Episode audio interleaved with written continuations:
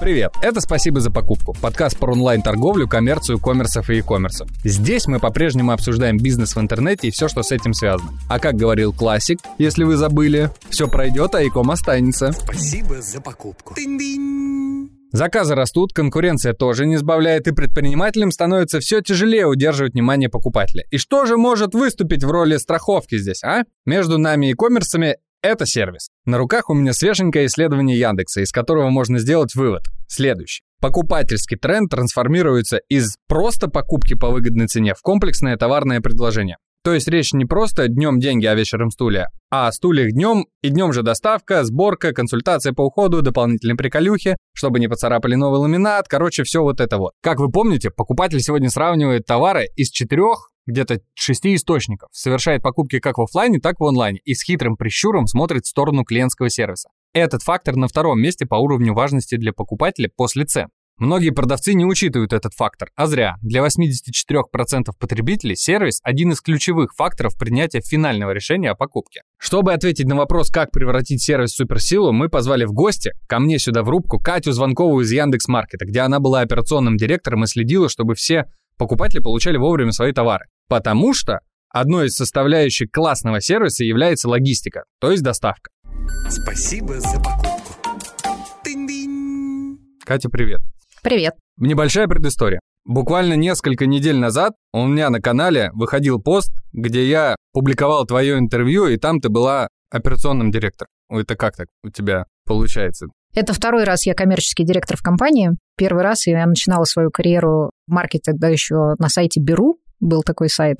Там я была коммерческим директором, и подо мной была вся коммерция. Два года назад перед компанией стал вызов, и мы стали понимать, что без логистики ничего не произойдет, и это на сегодняшний момент кор-задача, которая стоит перед компанией. И так случилось, что посмотрели, посмотрели, предложила свою кандидатуру. У меня был такой опыт уже в своей жизни. Я уже однажды была коммерческим, она же директором по логистике, но и вспомнили, что я такое умею делать. И с учетом моего предыдущего всего большого опыта решили попробовать. У нас с тобой сегодня титульная тема — это сервис, неотъемлемой частью которой является логистика, в принципе, доставка там для конечного покупателя. То есть покупатель оценивает это как? Я купил, и потом какая-то магия, товар приехал. Нам с тобой сегодня важно разобраться. Мне, по крайней мере, я надеюсь, слушателям будет интересно, а что вот в этой магии происходит такого, что это становится частью сервиса. Давай начнем с количества обработки. Как вообще, в принципе, эволюционировала логистика на примере маркета?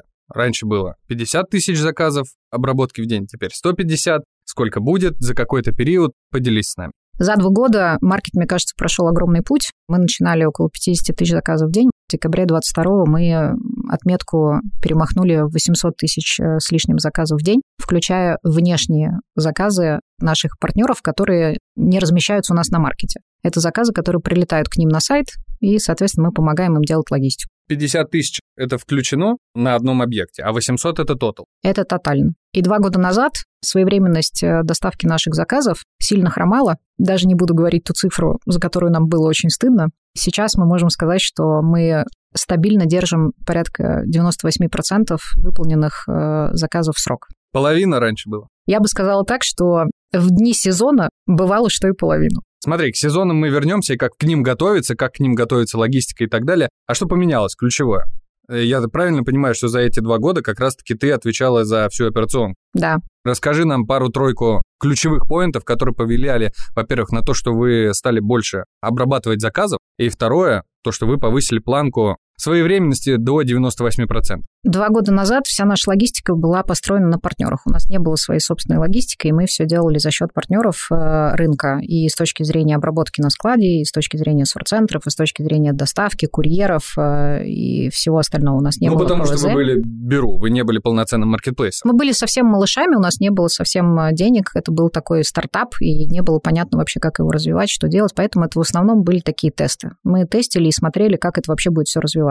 После того, как было принято решение, что да, действительно, мы хотим, после этого начался очень бурный рост инфраструктуры, бешеный. Мы открыли более 300 тысяч квадратных метров складов, мы открыли порядка там, 40 плюс сорцентров, все это произошло практически за полгода для того, чтобы качество контролировать и делать это самим. Потому что мы поняли, что надеяться на партнеров не всегда есть хорошо, это кор-компетенция для нашего сервиса, и без этого мы не выстроим отношения с нашими покупателями и мерчантами. Это здорово. А теперь по пунктам нам расскажи. Что ты сейчас сказала? У нас был план, и мы его придерживались. Мы хотели расширить свою инфраструктуру. Мы ее построили, классно. А что внутри? Смотри, я сегодня захочу построить свой склад, я его не построю, потому что я в принципе не знаю как. То есть у меня есть вопрос, а откуда вы взяли знания? А что вы внедрили? А откуда вы знали, как правильно это делать? Конечно, мы изучали бенчмарки, мы смотрели, что есть на рынке, мы смотрели на конкурентов, смотрели, что есть в мире. Сколько занял процесс подготовки? Вот для того, чтобы вы все начали копать, фундамент? Я стала директором по логистике. Запуск сорт-центров случился к августу. В апреле месяце мы поняли, что мы с наличием того склада, который у нас есть, не проходим сезон вообще, он закончился. Закончился склад совсем. Партнеры вообще не вывозят. И мы понимали, что мы не пройдем сезон никогда вырастем, дай бог, если там процентов на 20, а задача стояла вырасти там в несколько раз. И с учетом этого мы понимали нативно, что, конечно же, без инфраструктуры собственной это все не произойдет. А параллельно надо еще и бренд растить, и продажи делать, вообще как-то все делать. Да, нам пришлось э, практически по ходу... По ходу все узнавать. Все узнавать, э, иногда просто списывать то, что есть у конкурентов в том числе, и не особо сильно задумываться на тему того, что правильно-неправильно, надо было просто делать. Надо было открываться. Мы понимали, что мы плохо понимаем про начинку, но при этом мы запустили конвейеры, автоматизацию, наши большие склады, это автоматизированные склады. ПО там... свое начали писать, электронные да, очереди. Мы, мы по итогу написали свое ВМС для склада, Warehouse Management System, как это по-русски сказать э, лучше. Короче, мы написали свою программу для управления складом, мы написали свои программы по управлению доставкой, используя в том числе все, что было разработано и сделано у нас э, в такси. И переиспользование сервисов в Яндексе — это хороший поинт, который нам тоже помогает. И вы настолько преисполнились, что теперь, в принципе, всю логистику хотите замкнуть на себя. Она сейчас уже на 90 почти 5% своя собственная. Вы довольны? Покупатели довольны и мерчанты. Я счастлива, потому что довольны покупатели и мерчанты, которые два года назад э, нас ненавидели. На сегодняшний момент на всех наших встречах и конференциях вопрос логистики не стоит совсем. Мы пытаемся, мы спрашиваем, ребята, расскажите, что сделать в логистике, изменить, какая повестка, что сделать. А нигде не мешает такой чрезмерный контроль, ну, всех этапов? Это намеренно сделано, потому что если ты не контролируешь э, товародвижение и то, как движется товар, и он исчезает в какой-то момент, и ты не знаешь где, соответственно, ты не можешь покупателю сказать, где, когда он точно получит, если что-то случилось. Насколько сейчас у вас роботизирована доставка с точки зрения процессов? Не доставка, а устройство вообще, в принципе, всей логистики и доставки. Вся логистика давлеет, наверное, нет ни одного сейчас маркетплейса, который бы не понимал, что без автоматизации, алгоритмизации логистикой можно управлять.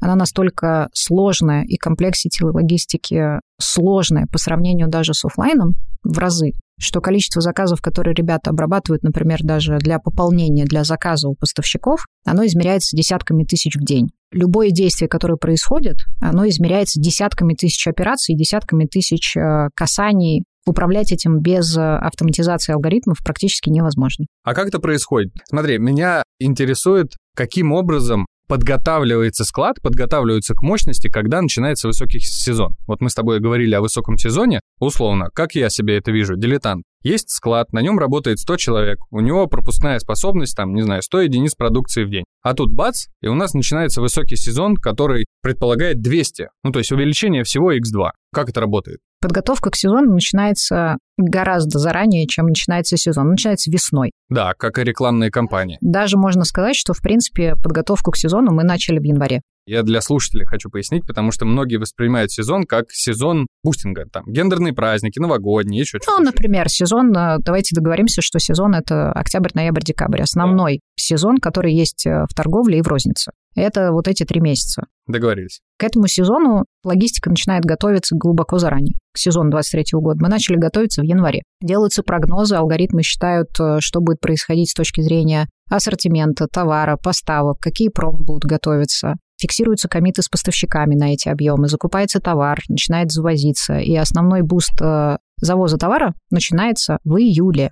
Для того, чтобы забить склад под такие продажи, а продажи отличаются от сезон, не сезон, особенно в маркетплейсе. Мне кажется, маркетплейс отличается от офлайна тем, что сколько бы ты не продал, это зависит только от того, сколько ты сможешь обработать. Продажи увеличиваются в десятки раз однозначно. Поэтому, чтобы физически загрузить такое количество товара, а на складах маркетплейса у нас, в частности, более 400 тысяч SKU находится, то для того, чтобы все это загрузить в достаточном количестве и успеть пополнить с учетом промо и всего остального, основной завоз товара начинается уже в июле. 4000 SKU? 400 тысяч. В целом где-то около 800 тысяч, э, в принципе, склад может оперировать такого плана с мезонином. А сколько складов? Короче, более 10.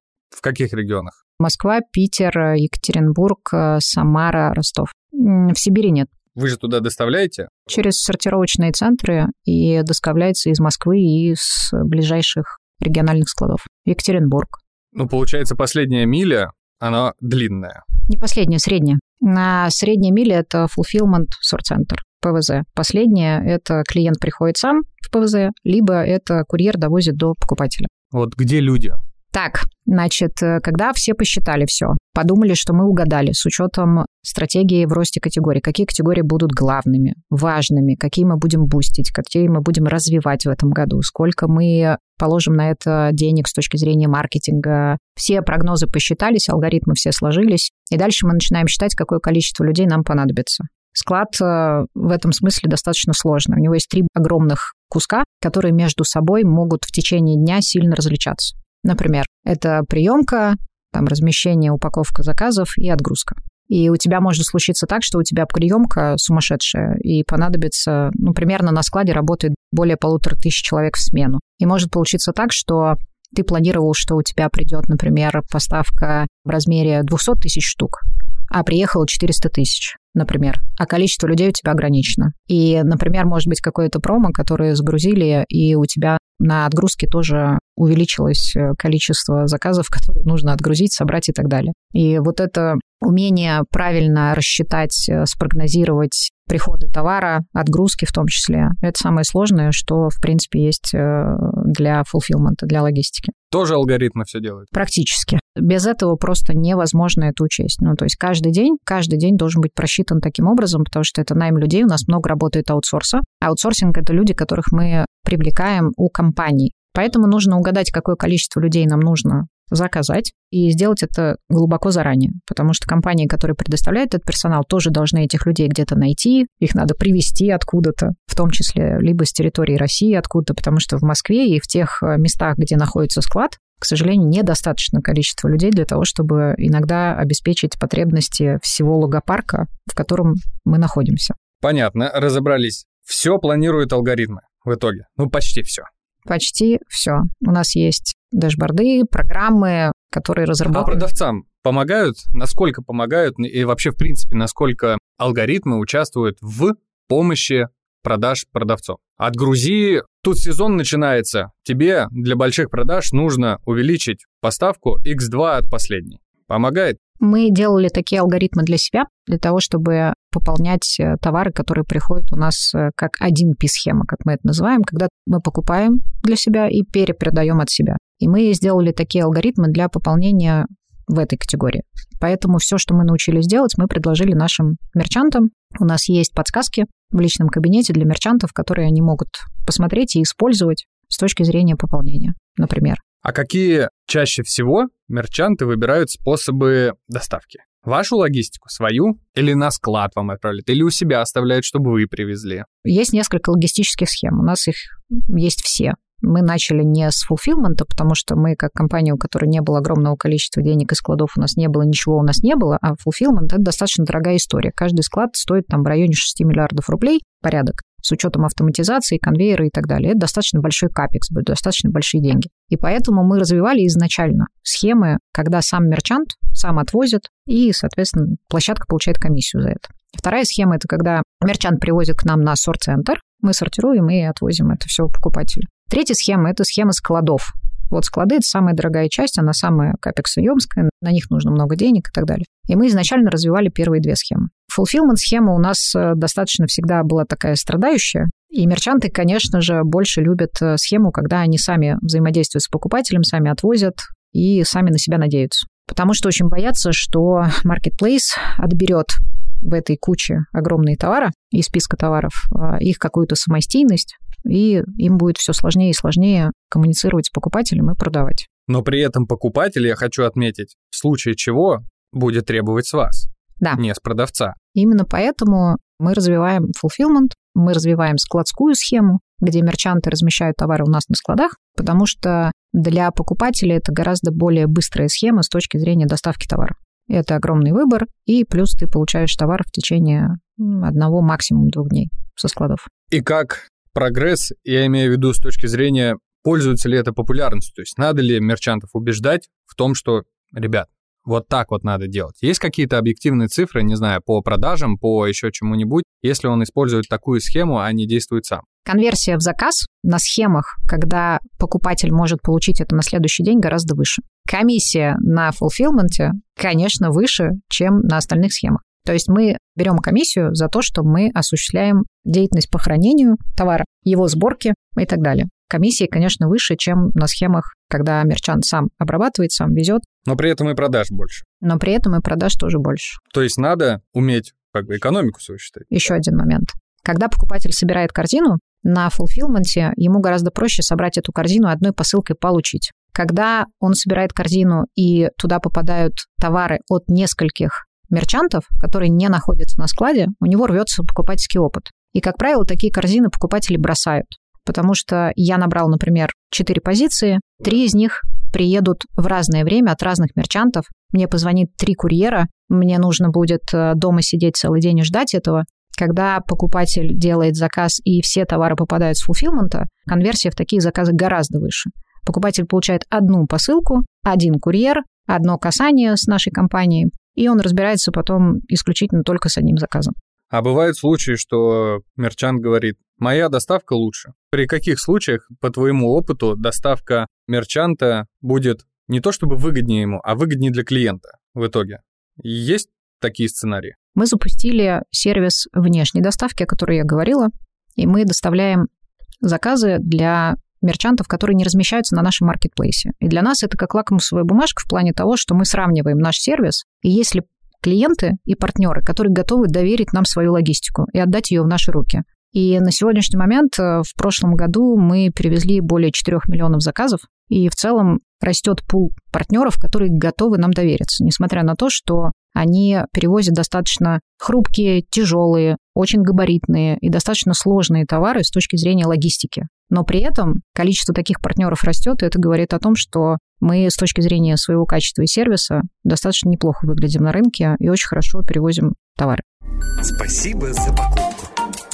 А что такое ределивери? Это из этой же истории. Ределивери – это умение перенаправить заказ в другую точку для клиента, если то место, в которое он хотел, оказалось либо сломанным, либо не влезает размер заказа, и мы научились перенаправлять эти заказы туда, куда клиент э, скажет «да, окей, меня устраивает». Вот смотри, тебе ситуация. Я заказал домой. Потом вспомнил на следующий день, когда доставка должна приехать, что я не дома. Мне курьер звонит и говорит, Юрий Сергеевич, через полчасика будете, мы подъедем. Я такой, нет, я на работе. Привезите мне на работу. Вот это и есть ределивери. Примерно так. Или в ПВЗ, или в постамат. В ПВЗ. Например, коробка не влазит. А как раньше было? Отмена заказа. Мало того, второй раз заказ никто не мог привести. Почему? система не могла так э, работать, чтобы перезаказать этот заказ снова. То есть нужно было отменить и заказать заказ заново. А теперь можно. А теперь можно. Ну, то есть это, по сути, и операционный одновременно процесс, и вы там где-то программку подкрутили, что теперь можно его, в принципе, перезаказать, или он может приехать на следующий день. Он там где-то поболтается, этот заказ мой, а потом он также поступит к курьеру, и он мне привезет. Окей, с этим разобрались. Там еще один есть барьер. Барьер называется нехватка оборотных средств у мерчанта. Потому что когда ты кладешь э, товар на наш склад, тебе нужно положить еще и к нашим конкурентам, и они не одни, и ты таким образом вкладываешь деньги в товар, который замораживается на складе. Для мерчанта гораздо проще, когда все лежит на его складе, он отгружает маркетплейсу по мере поступления заказов от каждого. Он не морозит деньги. На фулфилментах и на складах маркетплейсов, когда ты хранишь на каждом из них, а маркетплейсов уже более одного, ты должен угадать, какой товар на этом маркетплейсе будет продаваться лучше, какой хуже. У нас разные покупатели. Здесь хорошо, что вы аналитику ему какую-то даете и предугадываете. Да, Слушай, а вопрос, а насколько увеличивается таким образом плечо доставки? Предположим, я отправил на сорцентр свой заказ. Да, он мне, конечно, это денег стоит, но anyway, зато он на следующий день сразу быстро поступит к покупателю. А при таком случае, когда мне падает заказ, мне его сначала надо отправить а, к вам, а вы его потом доставите. На фулфилменте он лежит заранее, и мерчант берет на себя риск. Он кладет товар на наш склад, подразумевая, что будут такие-то заказы. Они изначально там лежат не под заказ. Ты положил на склад, они появляются на сайте, и покупатели делают заказы. Другая схема работает следующим образом. Мерчант э, привозит заказ на сорцентр, когда он заказан покупателем, но товар находится у него. В этом случае добавляется 1-2 дня в зависимости от удаленности покупателя от э, сортировочного центра. То есть эта схема более длительная для покупателя, поэтому они больше любят все, что лежит на складе. Это всегда следующий день доставки, иногда быстрее. Покупатель всегда любит быстро. Да, и он тайм вовремя, тогда, когда он заказал. Если он согласился со сроком доставки, он очень хочет, чтобы это привезено именно тогда, когда обещали. Это, наверное, ключевое. То есть, подводя итог, у нас получается, что покупатель хочет и вовремя, и быстро. То есть, если, окей, это будет не быстро, но хотя бы вовремя. Но если это не вовремя и не быстро, это фиаско. И ты сказала, что чтобы это сделать быстро, на 40%, да, то есть это надо отправлять товары к вам, но следить, чтобы экономика, в принципе, сходилась. А еще клиенты любят, и да. мы видим, что эта схема очень хорошо развивается, когда не надо ждать курьера. Ну, ты имеешь в виду по клику или ты имеешь в виду доставка? Доставка, доставка по клику. Ну, с, э, там, до двери, мне тоже не надо ждать. Ну, болтается он под дверью, болтается. Доставка по клику, и оставить у двери, не звонить там, где мы уверены, и покупатель уверен, что его посылка дождется его. А вам действительно надо быть уверенным? Или это на мне все-таки ответственность, что если я сказал, оставьте у меня под дверью, а вы ее сфоткали и там не оказалось, ну, дальше это мои проблемы. Или все равно вы не хотите э, нести такие репутационные риски, поэтому вы сделали, дали альтернативу, ну, даете и развиваете эту тему как по клику? Мы даем альтернативу. Что мне больше удобнее, например, пусть под дверью лежит. Я готов принять риски. Объясню почему. Очень простая мотивация. Я приду и сразу в руки возьму. А тут мне кажется иногда, что я сейчас напрягаю курьера заказом, который, в принципе, должен быть у меня. Понимаешь логику обычного пользователя? На примере меня. Мы стараемся под разные сценарии подстраиваться, потому что клиенты могут быть одни и те же, а сценарии в жизни могут быть разные. Ему сегодня удобно по дверью получить, завтра ему удобно по клику получить. И, например, у меня есть 30 минут, я точно знаю, что я буду в этот период дома, я здесь, и я хочу по клику, через 20 минут заказ у меня. А иногда я не знаю, когда, поэтому ПВЗ для меня лучше всего. А сегодня у меня настроения нет э, курьера встречать и что-то такое. Поэтому мы стараемся развивать э, все сценарии, потому что сценарии у каждого клиента бывают разные. И под каждый сценарий мы хотим, чтобы человеку было удобно. А для продавца меняется как-то его операционная деятельность, когда он тоже хочет, чтобы его клиенты покупали по клику? Ничего не меняется. Здесь выбирает покупатель. Единственное, что мерчант э, должен уметь, это доставлять согласно графику, который он обещал. Тогда алгоритмы рассчитывают доставку до пункта, из которого по клику покупатель получит этот товар. Еще мы запустили роботов на складе. Есть робот-инвентаризатор, который инвентаризирует товары. Это наша собственная разработка. Так, и что они делают? Их несколько будет. Часть из них уже существует, они уже собраны, они уже делают, и мы сейчас потихоньку их уже масштабируем. Но это не конвейеры, то есть мы для слушателя... Нет, это не конвейер, это прям и... физический робот. Они не выглядят как человек, это не рука робота, это... Какая его функция? Что он делает на складе? А, несколько функций, которые мы сумели автоматизировать. Первое – это инвентаризация. Огромный склад. Как мы знаем, что более миллиона э, штук, даже несколько десятков миллионов штук товара лежит на складе в зависимости от того, какой тип товара. Мелкие штучные товары – это там, несколько миллионов штук лежит на складе. И как сделать так, чтобы проинвентаризировать и точно понимать, что товар размещен именно в эту ячейку, чтобы человек, который собирает заказ, придя к этой ячейке, нашел этот товар, который там числится. И соответствие остатков физических тому, что есть в системах, это важная штука на складах, которая действительно очень важна. И на инвентаризацию всего вот этого, такого склада, требуется огромное количество людей, усилий, средств, ресурсов. Разработали робота, который ездит, постоянно проводя инвентаризацию, уточняем, что лежит в какой ячейке. Это первый робот. Второй, который помогает возить тоты. Есть тоже дурацкая такая операция, когда у нас э, ребята, наши кладовщики, таскают коробки с товаром или еще куда-то, и вот их перевозят. Огромный склад, 100 тысяч квадратных метров, и, соответственно, 100 тысяч квадратных метров. Естественно, из одной части в другую перетащить что-то, привезти или еще что-то, это требует э, много людей, много затрат, Из комнаты в комнату в квартире сложно перетащить иногда что-то. Поэтому ребята разработали робота, который, собственно говоря, все это перетаскивает и упрощает И жизнь. как он ездит? Не мешает людям? Или он поверху? Как это устроено? Нет, это по полу он ездит, пока поверху не ездит. Как но есть, я есть, есть склады, которые, например, под землей осуществляют такие перемещения. Мы пока до этого не дошли, но тоже думаем про это. Есть у нас в России у кого-то или вообще в принципе они Есть в? России, да. В Икее есть такие склады, реально. У них ездят товары с приемки на размещение, они перемещаются под землей. Но это автоматизированные склады, Считай, метро. почти, на самом деле. Они специально это сделали, чтобы не пересекались э, потоки. Ну, то есть есть люди, там еще что-то. Одни размещают, вторые Ну да, собирают да. и так далее. И чтобы они там не сталкивались и оптимизировать э, их скорость в том числе, делаются вот такие...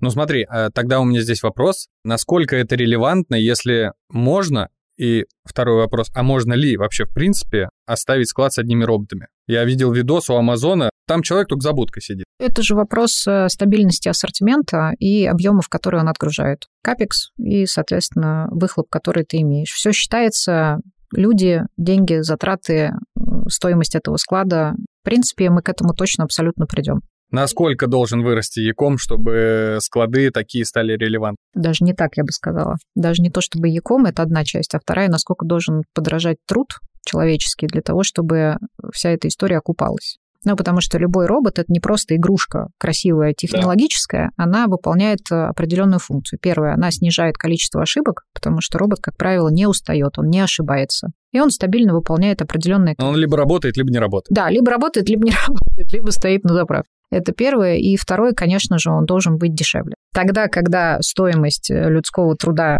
людей на складе будет окупаться роботом в течение, там, условно говоря, двух-трех лет, тогда, как любой э, проект, обычно это вещь, которая как бы есть стоимость земли, есть э, стоимость железа и всего остального, есть стоимость труда. Поэтому все это в комплексе считается и экономически NPV-проект, IRR-проект и так далее. Любая механистическая машина, она внедряется только тогда, когда у тебя стоимость вот этого металла в куче, количество людей, которые она сократит, и ты не заплатишь вход и больничный и все остальное, плюс как бы, например, ты решаешь проблему отсутствия людей в том числе. Если у тебя в данной агломерации этого логистического центра людей нет, и ты их, например, привозишь из Брянской области, ты вынужден построить общежитие, на вахту их привозить и так далее, у тебя стоимость труда резко поднимается. Поэтому составляющая первая стоимость производства этого робота, стоимость людей, которых он заменит, и за сколько лет это окупится. Ну, то есть, если это окупается больше пяти лет, это полная... смысле, Ерунда. Это экономически нецелесообразно. Поэтому у любого такого проекта есть вот такие три составляющие, которые в купе считаются, и принимается решение, будем делать или не будет. Отвечая на вопрос, кто будет развозить заказы и так далее, нужно понимать, насколько то, что будет развозить заказы, выгоднее, чем наши итальянцы, которые ездят. Либо можно зарабатывать много денег, стать суперприбыльными и по фану забабахать. Ну, по фану вообще не вопрос. Демонстрационный такой вариантик. Вот, смотри. Но там все считается. То есть, условно говоря, люди очень много ошибаются. Почему мы инвентаризации начали делали? Потому что человек берет тележку, пошел размещать по складу, положил в одну ячейку, прибил это все к другой ячейке, пошел человек, который собирает заказы, не нашел этот товар, мы Мгм. отменили его и так далее. То есть количество ошибок это тоже кладется в расчет, нужен или не нужен робот. Да, это понятно. А как вообще, в принципе, построено производство? Это же ваше собственное производство роботов. То есть, чтобы произвести роботов, нужны роботы Да, у нас есть целая лаборатория. Есть ребята, которые этим занимаются в Москве? в Москве, да. Они находятся рядом с э, лабораторией, которая делает э, наши беспилотники. И очень много переиспользуют того, что уже разработано, потому что робот в любом случае ориентируется на складе так же, как примерно и беспилотник. Но нам проще, потому что снег — это жуткая история для беспилотника. У нас снега на складе нет, поэтому нам И проще. бордюры. И люди, которые воруют роботов, простите. Воруют роботов. Ну, потому что пустить, условно говоря, дорогостоящую машину на улицу вместе с заказом, тоже культура должна сложиться, и первое время, скорее всего, они будут исчезать. Ну, тележки до сих пор исчезают из ритейла. А это у вас э, все склады уже роботами оборудованы или какой-то один? Или вы только тестируете? Мы тестируем. Мы тестируем и планируем, что к концу года мы начнем масштабироваться уже на себя. У нас есть мысли по поводу того, чтобы это все в том числе предлагать и вовне. То есть у вас хватит мощностей для производства, чтобы обеспечить этим других? И если в этом будет э, экономическая целесообразность, э, конечно, хватит. А на что деньги уходят? На железку? Ну, слушайте, это же производство. Ну, то есть это же конвейер, производство и все остальное. Нужно понимать, сколько будет, условно говоря, капекс для того, чтобы производить какое количество роботов, под какое количество мы продадим. Они будут только, наверное, последние по этой теме, они будут только вот на больших складах, и у них одна функция пока только у вас э, в планах инвентаризации, или какое-то есть другое видение? Они же не только инвентаризацию делают, они еще перетаскивают внутри. Но и у нас есть еще несколько мыслей, какие еще типы роботов мы хотим запустить, но это в следующей серии. Но можно представить, что это палет на колесах. У него есть э, мачта, на которой располагаются разные устройства. Значит, у нас очень большая доля крупногабаритного товара. Это холодильники, стиралки, качели, гири, все на свете. Очень большое и очень тяжелое. И наши курьеры доставляют это все на своих руках, все это таскают, и э, перемещение по складу в том числе, приемка от мерчантов, это все достаточно затратно для человека. И мы хотим облегчить им труд разными способами, в том числе и таким, для того, чтобы они так не напрягались. Мы такие. Как выглядит доставка и вообще, в принципе, процесс принятия доставки на последней миле, если есть курьерская доставка. Вот у меня в одном заказе, не знаю, палки для собаки я себе купил. Палки для собаки, реально я себе покупаю. И холодильник. Как это сочетается в одном заказе? То есть надо же людей больше, чтобы мне холодильник поднять, привезти его. Нужна машина другая. А у меня еще и палки. Это поедет двумя разными заказами? Скорее всего, поедет по самому тяжелому и сложному. Если это крупногабаритный товар в виде холодильника, то палку вы свою получите вместе с холодильником. И, скорее всего, привезет их два курьера, один водитель, второй курьер, и они будут снимать э, с автомобиля вместе этот товар, поднимать вам на этаж. Спасибо за покупку. У нас есть тема, которую меня попросили леди e-commerce раскрыть, как ты стала такой умницей, красавицей, комсомолкой? Вообще, это даже мне интересно, как ты попала в Walmart. Я читал, опять же, возвращаясь к тому интервью, это все, мы закончили про логистику, короче говоря, там все сложно, понятно, да рассказываем потом во второй серии. Как сложился твой путь, что ты пришла вообще, в принципе, в ритейл, появилась международной компании, ну, Walmart, да, а потом опять вернулась в ритейл, но уже российский. Walmart хотел выйти в Россию, выход не состоялся, и Walmart э, имеет подразделение международное, которое собирает по всему миру лучшие кадры, которые они заметили в области ритейла. И, соответственно, уходя, сделали предложение поработать Как ты стала лучше, если у нас ритейлу несколько лет был? К тебе пришел Walmart условный, у которого опыт в ритейле ого-го, ты человек, работающий на рынке, который существует вообще, в принципе, ну, вообще несколько лет всего. На тот момент я была коммерческим директором X5 Retail Group, это был лидер рынка, и компания очень динамично развивалась и показывала очень хорошие темпы роста, ебеду, и очень хорошие экономические показатели. Среди российского ритейла это была, наверное, одна из самых э, современных компаний, динамично развивающихся, с очень большим потенциалом и достаточно сильной командой. Walmart посмотрел, ну и сделал предложение поработать у них. Скажи какую-нибудь историю, как ты в аэропорту сидела и такая, блин, а может не надо никуда ехать? Да я могу рассказать надо. историю, как я год ждала паспорт. Паспорт какой? Для того, чтобы Загран? работать э, в Walmart, да. У меня виза для особо одаренных э, людей и сотрудников. Есть такая специальная виза рабочая. И вот Walmart э, подал на получение мной такой визы. Я пришла в посольство американское и ждала целый год получения этой визы, специального разрешения, и Walmart даже делал запрос в Сенат, чтобы Сенат отправил письмо в наше посольство американское в России, чтобы мне выдали визу. А сколько ты в итоге проработала в Walmart? Почти три года. Нормально. Ради этого можно было и Сенат напрячь. По правде, как Давай. было? Находясь э, в Америке и путешествуя по всему миру, у меня, условно говоря, в управлении было 22 страны, в которых Walmart оперировал. Нужно было выстраивать процессы согласно тому, как это есть в компании. А это все были покупные бизнесы. Соответственно, там процессы шли кто во что гораздо, и нужно было все это привести. Ну, систематизировать, да, систематизировать. к одному стандарту. Да, я много летала, много путешествовала. К сожалению, в Америке я была одна, семья осталась в Москве. И с учетом такого графика, в какой-то момент семья стала разваливаться. Мы начали обсуждать э, с ребятами в Walmart, как сделать так, чтобы я была поближе. А это уже было на тот момент известно в Walmart, что в Россию он так и не уйдет? Да, угу. уже сто процентов было понятно, что Россия вышла из э, стран, в которые, да, в которые они планировали выходить. И искали какие-то возможные варианты для того, чтобы можно было работать поближе к Москве. Я переехала в Лондон, но с учетом разницы во времени и всех этих командировок и всего остального, в общем, все равно это все не сложилось. Вот, поэтому я приняла решение, что по семейным обстоятельствам я хочу вернуться домой. Я вернулась. Ты молодец, я бы тоже вернулся. Поменяла бы решение сегодня? М, Да, Осталось бы в Walmart. да. Да, это, знаете, я не помню, кто это сказал. Сделала бы я те же самые ошибки в своей жизни? Сделала бы, но только быстрее. Ты вернулась домой, чат довершим, как ты попала в Яндекс, пришла в нынешнюю точку, что мы здесь с тобой сегодня сидим и болтаем за Walmart. У меня была мечта работать крупнейшей отрасли компании, я ее осуществила. После того, как я вернулась домой, честно говоря, у меня с целями что-то как-то совсем было не очень, я не очень понимала, чем заниматься. Потому что тот ритейл, который был на российском рынке, по сравнению с тем, что я увидела, к сожалению, был не очень интересен. Сидела и думала, чем бы мне заняться. Мой бывший руководитель предложил следующее. Он говорит, что ты сидишь, пока ты там думаешь и с целями определяешься в банке, давай поработаешь. Да, иди займись чем-нибудь. Да, иди займись чем-нибудь. Но немножко позанималась и оказалась э, в зоне внимания тогда, когда было совместное предприятие Яндекса и Сбера. Начали развивать Беру. Туда искали коммерческого директора, ну, предложили мою кандидатуру с учетом моего опыта и всего остального. А я как человек, который из оффлайна, я ничего не знала про онлайн, но при этом уже очень понимала, что все это будет иметь большое будущее. И плюс в Англии немножко мы позанимались э,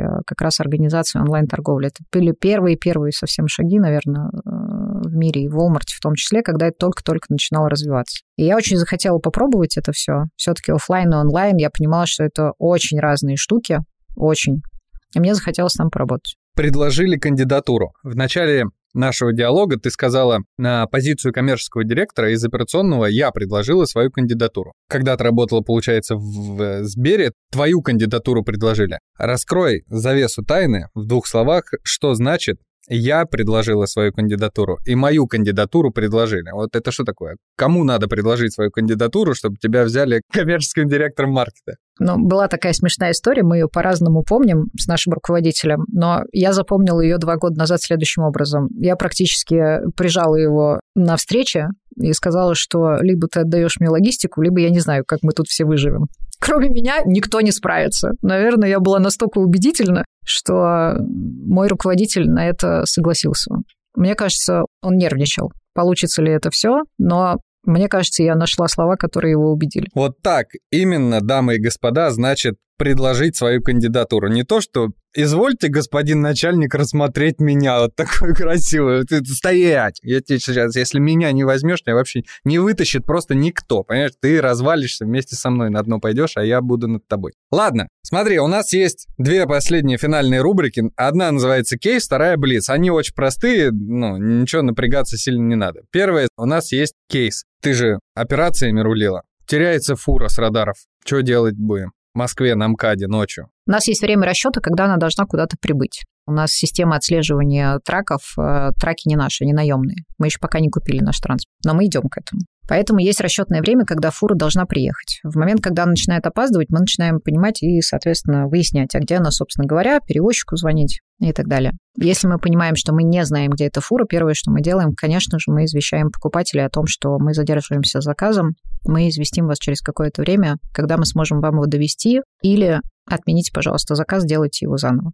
Потому что основное здесь в данном случае, конечно, это покупатель. Ну а дальше все мероприятия, которые нужно совершить для того, чтобы либо помочь водителю спасти кого-то, вдруг ДТП и так далее. Ну, все мероприятия, которые просто нужны. Или того, просто спасти. аккумулятор сел. И все, и трек кончился. Смотри, второй кейс. Вдруг спрос повышается настолько, что показатель обещания, когда мы доставим вовремя, падает до 60% или до 50%. С 98 как будем выходить из положения? Помните, я говорила по поводу выполнения обещаний. Мы стараемся не обещать того, что мы не выполним. То есть очень важная история, когда мы точно знаем, что мы не выполним обещание. Например, если нет товара, то мы его не обещаем в доставку. Simple Dimple 2.0 выходит. Как ты можешь это предугадать? Все, Simple Dimple выходит. И он заполонил просто все полки маркетплейса, понимаешь? 5000 новых продавцов к тебе вышло и отправил на склад 27 миллиардов Simple Dimple, которые надо развести. Логистика – это цепочка поставок. Что это значит? Это означает, что это очень плановое хозяйство. Поэтому если, например, нужно принять товара в 10 раз больше, чем мы планировали, условно говоря, на этот день, скорее всего, так не случится. Вы не примете. Мы не примем такое количество товара. Скорее всего, нет. Есть э, определенные границы, за которые мы можем заходить меньше принять или больше принять. Но логистика Я не знаю логистов, которые могут подпрыгнуть выше, чем там, примерно 20% от запланированных объемов, особенно когда это огромные склады. Когда у тебя работает 20 человек, тебе нужно там поднайти 10, это одна история. Когда тебе нужно вывести срочно 200, 300, 400, 500 человек в смену, скорее всего, мы их не найдем. То есть у вас не было такого опыта, когда от плана что-то случается настолько экстраординарное, что, в принципе, вам надо вот здесь и сейчас вырасти в 2-3 раза. У нас такое случилось осенью. Мы провели некоторые мероприятия внутри компании, и у нас резко увеличились э, поставки, и количество мерчантов, которые захотели к нам попасть на склад, увеличилось просто многократно. И мы были не готовы к такому бусту, потому что этого не было в прогнозах. И у нас очередь на поставки на склад резко выросла. С комиссиями покрутили, автокомпенсации внедрили. Есть очень больная тема для мерчанта, когда товар в пути теряется. Ну, это не секрет. Он вдруг потерялся по каким-то причинам. Путем мы понимаем от того, как он его отправил вам, до клиента. Вот где-то на Есть этом... недобросовестные курьеры, да. есть недобросовестные покупатели, да. есть ПВЗ, которые тоже недобросовестные и так далее. Есть добросовестные, но потерялась, разбилась, да. там упала и Что так далее. случилось? Не специально. Все, нету. И когда такое происходит, то в целом мерчанты от этого очень страдают, потому что деньги завешены, когда там что, где мой товар, мы не знаем где, там нет ответа и так далее. И вот мы запустили такую историю, как автокомпенсация. Мы компенсируем мерчантам все, что мы по нашей вине куда-то дели. Как доказать, что это ваша вина? Никак. Если не доказано другое, это наша вина. ну, как бы априори это наша вина. Логистика наша. Поэтому, если мы потеряли, то, соответственно, мы перед мерчантом отвечаем. Внутри себя если это, например, там курьеры, предоставленные аутсорсерной компании или аутсорсерные, предоставленные компании для складов, которые у нас работают, э, не наши штатные сотрудники и так далее, мы внутри себя сами делаем эти разборки, но мерчанту мы компенсируем все, что мы потеряли, как мы, когда забрали у него товар для перевозки. Ну вот здесь, э, наверное, хороша автоматизация, потому что вы можете отследить, на каком этапе конкретно произошла потеря. И вся логистика — это, в принципе, система фиксации того, где находится товар. Передача из одной точки в другую фиксируется, и мы четко понимаем, где у нас э, находится товар. Теперь Блиц. Доставка в руки в личное или только оставить у двери? У двери. Я вообще за городом живу. Мне удобно, когда они через забор кинули, и все. Помогала ты когда-нибудь роверу переехать сугроб? Нет. А если ты на каблах, помогла бы? Да. А если без каблов? Босиком бы помогла. Договорились. Звонит курьер ночью. Твоя реакция? Я знаю, кому позвонить. Наругаться? чтобы выяснить, что сделать так, чтобы так не происходило. Ругаться будешь, правда? Не, у нас такой кейс есть, реально. Мы открыли специальный сорцентр э, Московской области для того, чтобы таких безобразий не происходило. То есть наши курьеры в область, доставляя сорцентров, были настолько перегружены, что стали привозить э, после 10 часов, после 11 часов. А поскольку, поскольку я вхожу в топ клиентов маркета и заказываю очень много, то я очень быстро тут же понимаю, что есть какая-то проблема. И вот на самом деле мы открыли специальный сорт-центр потестировать для того, чтобы таких вещей не происходило. И мы решили эту проблему. Сейчас мы ее масштабируем по всей Московской области, чтобы курьеры наши в такое время не приезжали. Скорее задача, чтобы они вовремя приезжали в указанный промежуток времени. Форс-мажоры бывают, но на системном уровне так не должно происходить. Да, да, на системном... Наша, наша задача, чтобы системно Согласен. так не происходило. Крупно говорит, привезли тебе с повреждениями. Сама повезешь или будешь рубиться, чтобы забирали? На самом деле можно тут же отдать возврат. Если, например, это все привезено, и, например, дома был э, кто-то, кто не мог э, принять про это решение, у нас есть сервис, вернуть, курьер приедет, заберет и все вывезут. Последнее, самое главное для тебя в сервисе. Предсказуемость сервиса для меня важно. Вот смотрите, есть несколько частей, из которых наш сервис вообще состоит. Первое это, и, это вот сайтик, на котором ты что-то заказываешь. К любому, я так понимаю, геморрою я уже привыкаю, потому что очень часто наши решения пока не идеальны с точки зрения сайта. Но при этом, если я привыкла и вот так вот делаю, то и пусть оно так будет, чтобы это не менялось 80 раз, и мне не приходилось там задумываться, что опять что-то изменили. Для меня это важно, честно. Ну, то есть я делаю заказы очень быстро, и мне нужно, чтобы там жмак-жмак-жмак, по привычке, все, и как бы заказ уехал. И второе, блин, обещали 4 дня, будьте любезны, в 4 дня привезите. Вот да. это для меня очень важно. Ну, то есть я когда делаю заказ, я понимаю, вы мне обещаете завтра, или через 4 дня, или через 2 недели. И я принимаю решение, хочу я ждать или нет. Но если я согласилась, будьте любезны это сделать. Вот для меня это очень важно. Смотри, я первое хотел бы раскрыть то, что ты сказала. Вот я привыкла по определенному сценарию, допустим, на сайте заказывать, и любая перемена для меня как бы ну, не очень, перестраиваться надо. Расскажи мне, как ты тогда видишь грань между той же самой эволюцией приложения или сайта, э, UX, и комфортом для такой категории пользователей, как ты. Вот где эта грань проходит? Что нам надо меняться, чтобы было удобнее, но нам не нужно сильно меняться, чтобы никого не взбесить. Ну, значит, изменения должны быть настолько нативные, как э, в айфоне, который ты загружаешь, открываешь новую модель или новый, там, не знаю, аппарат. Ты же не звонишь в колл-центр, загружаешь телефон без подсказок, без ничего, просто он ведет тебя. Вот если тебя сервис ведет, то тогда, наверное, это хорошо. Пока не везде он нас ведет.